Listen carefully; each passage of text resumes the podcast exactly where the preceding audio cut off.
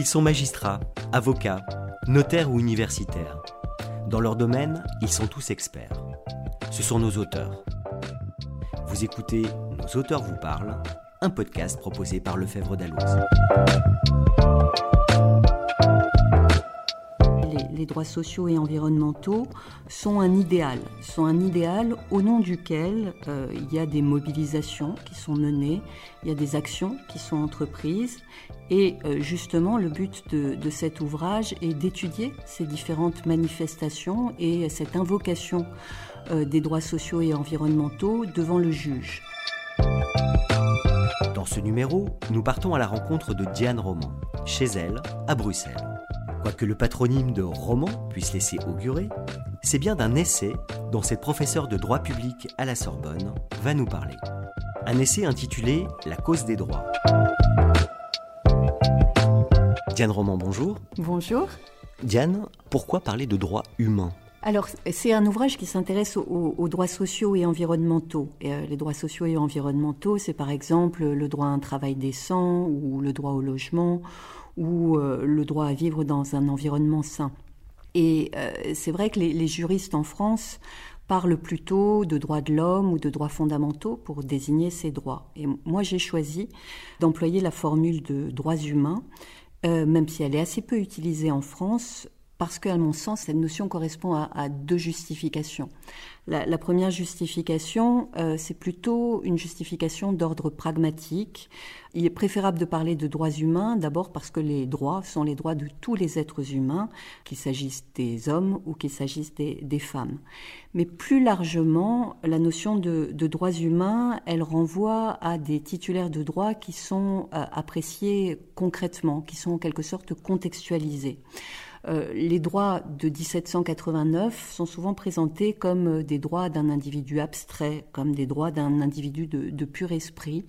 Et évidemment, quand on parle de droits sociaux et environnementaux, on s'intéresse à des individus victimes d'exclusion sociale ou qui vivent dans des situations de vulnérabilité, qui vivent dans des situations de précarité. Et il me semble que la notion de droits humains, elle explique mieux ça. Et puis, il y a une autre justification. L'expression de droits de l'homme, elle renvoie, dans la logique de la Déclaration des droits de l'homme de 1789, elle renvoie vraiment à des droits qui sont considérés comme des droits naturels, qui sont considérés comme des droits permanents, inhérents à la nature humaine. Alors que lorsqu'on parle de droits humains, on vise des droits qui sont pas tellement fondés sur la nature humaine, mais qui sont plus fondés sur une activité humaine qui répondent à des revendications politiques, des revendications sociales. Et donc il me semble que la notion de droits humains, elle s'inscrit moins dans cette logique d'idéaux transcendants, mais plus dans une idée de conquête politique, de conquête sociale. On peut dire que c'est une notion plus générique. Une notion plus générique, une notion également plus incarnée, et certainement une notion plus inclusive également. L'ouvrage que vous venez de publier aux éditions Dalloz s'intitule « La cause des droits ». Pouvez-vous nous apporter des précisions, là encore, sur l'expression de « cause des droits » ? Oui, dans le langage courant, cause, ça a une double signification. C'est d'abord un ensemble de valeurs, et puis c'est aussi la causalité, c'est-à-dire l'origine d'un phénomène, l'origine de quelque chose. Et c'est vraiment cette double appréhension que j'ai essayé d'analyser dans cet ouvrage, d'abord en montrant que les droits humains, et en particulier les droits sociaux et environnementaux, sont un idéal au nom duquel il y a des mobilisations qui sont menées, il y a des actions qui sont entreprises. Et justement, le but de cet ouvrage est d'étudier ces différentes manifestations et cette invocation des droits sociaux et environnementaux devant le juge. Et donc là, on voit bien la première signification de la notion de cause. La justice sociale, la justice environnementale est une cause politique qui devient une cause judiciaire, qui devient une cause invoquée devant le juge. Pensons par exemple aux contentieux menés en France pour la protection de la stabilité climatique, par exemple, devant le juge administratif, ou encore à différentes actions en justice pour protéger, par exemple, le droit au logement. On voit bien là qu'il y a des mobilisations contentieuses au nom d'une cause qui est une cause juridique. Et évidemment, cette invocation en justice des droits sociaux et environnementaux a des conséquences. Et on retrouve là la deuxième signification de la notion de cause, cette idée de causalité, cette idée de phénomène qui produit des conséquences. Et l'ouvrage s'intéresse aux conséquences produites par tous ces contentieux qui sont menés au nom de la justice sociale et environnementale et toutes les modifications que ça induit pour l'ordre juridique. On peut donner quelques exemples ? Oui, bien sûr. Pensez par exemple aux contentieux sur le droit au logement. Pensez également aux contentieux menés au nom de l'amélioration des conditions de détention qui ont valu une condamnation cinglante de la France par la Cour européenne des droits de l'homme. On peut penser à l'étranger, à toutes ces actions en justice menées, par exemple, pour la protection de l'environnement ou pour le maintien d'une stabilité climatique face aux dérèglements écologiques que l'on connaît. Donc il y a une multiplicité d'actions en justice pour la défense des droits des travailleurs, par exemple, dans les usines textiles d'Asie du Sud-Est, pour la mise en cause de la responsabilité sociale des entreprises, y compris en France, pour la protection des peuples autochtones dans un certain nombre de systèmes juridiques, par exemple en Afrique, devant la Cour africaine des droits de l'homme et des peuples. Très bien, merci. Selon vous, faut-il renouveler l'articulation des droits les uns avec les autres ? À cette question de l'articulation des droits humains, c'est vraiment une question qui est cruciale. Juste, je prends un exemple pour l'illustrer. Par exemple, la question de la liberté d'entreprendre. Comment la concilier avec la protection de l'environnement ou encore la protection des travailleurs. Et on voit bien que le droit multiplie les tentatives et c'est notamment tout l'enjeu de la responsabilité des entreprises qui a été posé par une loi française en 2017 et qui fait l'objet d'un projet de convention internationale sur les entreprises multinationales et les droits humains qui n'est pas encore abouti mais qui est en réflexion depuis bientôt 20 ans. On voit que cette question de la conciliation de la liberté d'entreprendre et d'impératifs sociaux et écologiques, elle est au cœur de toute une série de contentieux. Alors il y a des contentieux en France, par exemple je pense à l'action entreprise par un certain nombre d'ONG contre Total, mais il y a aussi des exemples à l'étranger. On a beaucoup parlé de ce procès intenté par une action de protection de la défense contre Shell aux Pays-Bas, qui a abouti à une décision tout à fait innovante en mai dernier. Il y a aussi d'autres exemples, cette fois-ci à l'échelle internationale, devant les organes internationaux d'arbitrage qui mettent en cause la responsabilité des entreprises, par exemple dans l'accès à l'eau en Argentine.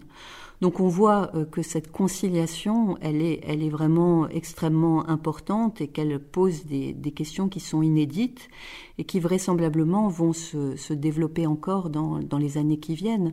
Un jour, pas certainement très lointain, un jour l'état d'urgence écologique, climatique sera reconnu et évidemment ça va nous amener à redéfinir l'étendue des droits et libertés, à articuler des nouveaux droits avec des impératifs qui émergent, comme par exemple la protection de la survie de l'humanité.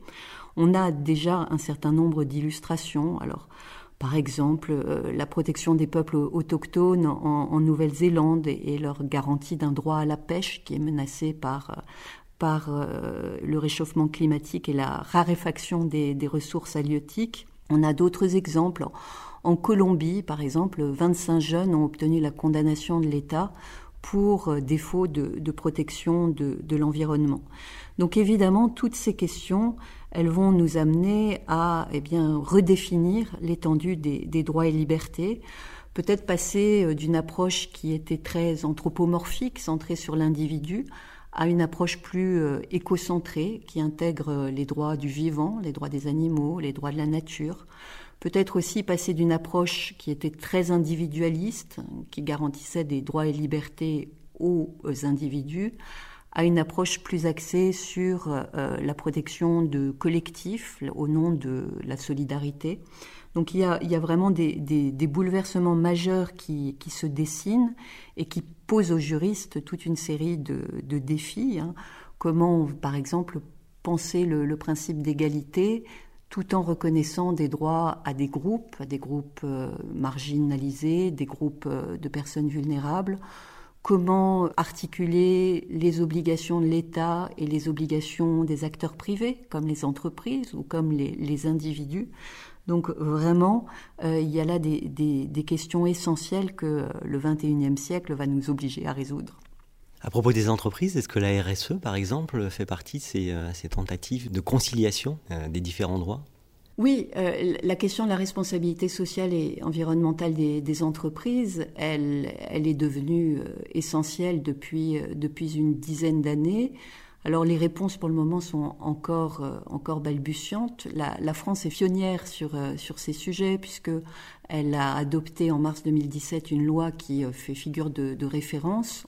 Mais cette loi, donc entrée en vigueur il y a bientôt 5 ans, elle a une application qui est encore assez timide et finalement les principes qu'elle pose, le devoir de vigilance, l'obligation d'adopter des plans de protection des droits des travailleurs et de l'environnement, eh bien tous ces principes pour le moment peinent à être effectifs, d'où le recours au juge qui est saisi par différentes ONG et qui considèrent que la mise en œuvre n'est pas assez rapide.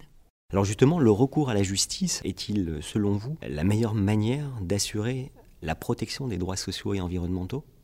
Alors le droit est une arme, c'est pas moi qui le dis, même l'ancien vice-président du Conseil d'État le disait il y a une dizaine d'années. Donc cette idée que le droit est un instrument de transformation sociale et que les droits humains peuvent contribuer à un certain nombre de changements politiques, de changements sociaux, cette idée on la rencontre vraiment désormais de façon assez courante. Et on la voit dans tous ces contentieux que j'évoquais tout à l'heure, tous ces contentieux devant le juge français, enfin devant les juges français, le Conseil d'État, la Cour de cassation, le Conseil constitutionnel, devant aussi des juges internationaux, hein, je pense notamment à tous les organes de protection des droits de l'homme, comme la Cour européenne des droits de l'homme, la Cour interaméricaine des droits de l'homme, la Cour africaine des droits de l'homme et des peuples.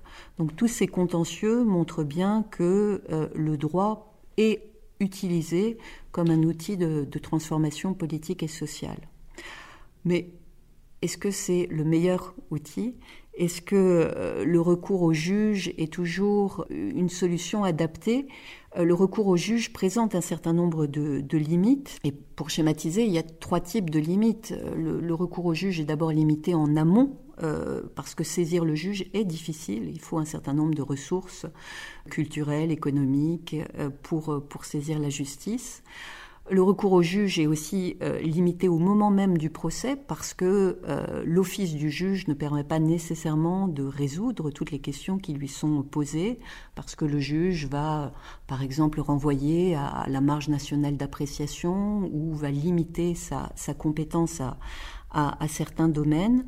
Et puis le recours au juge est aussi limité en aval du jugement parce que quelquefois, même obtenir un jugement favorable ne permet pas d'obtenir la garantie de l'exécution du jugement.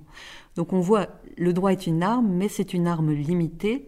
On le voit, les militants de la cause altermondialiste, les militants environnementalistes ne se saisissent pas nécessairement de l'arme du droit parce que l'arme du droit est pas forcément la plus performante, et il multiplie des actions qui se situent en dehors des tribunaux. Certains vont même plus loin encore et prônent l'appel à la rébellion, l'appel à la légitime défense pour faire avancer leur cause. Évidemment, ça pose à nous juristes une question essentielle, celle de savoir quelle réponse nous pouvons apporter à ces mouvements qui délaissent le droit pour mettre en œuvre leurs revendications. Bien sûr. Est-ce que vous voyez d'autres modes alternatifs qui seraient un petit peu plus dans les clous ? Je pense au lobbying, par exemple. Alors c'est la conclusion de mon livre, et qui est une conclusion qui peut paraître un peu désabusée pour un ouvrage écrit par une universitaire prof de droit, c'est que c'est peut-être pas nécessairement les tribunaux qui nous offriront une voie de sortie, mais plutôt un projet politique. Et donc plutôt que de se tourner vers les tribunaux, c'est plutôt vers l'agora, c'est-à-dire l'espace politique, un projet pour le XXIe siècle qui réponde à ces enjeux écologiques et sociaux pourra se dessiner. Donc plus que le droit, c'est la démocratie. Diane Roman, merci beaucoup de nous avoir accueillis. Merci à vous. À bientôt. À bientôt. Retrouvez l'ouvrage de Diane Roman, La cause des droits, à la librairie Dalloz, rue Soufflot à Paris, sur www.boutique-dalloz.fr et dans toutes les bonnes librairies. Nos auteurs vous parlent, c'est fini pour aujourd'hui. Ce podcast a été préparé par Marine Abrié, interview Laurent Montand, au son Axel Gable et au montage Angeline Doudou.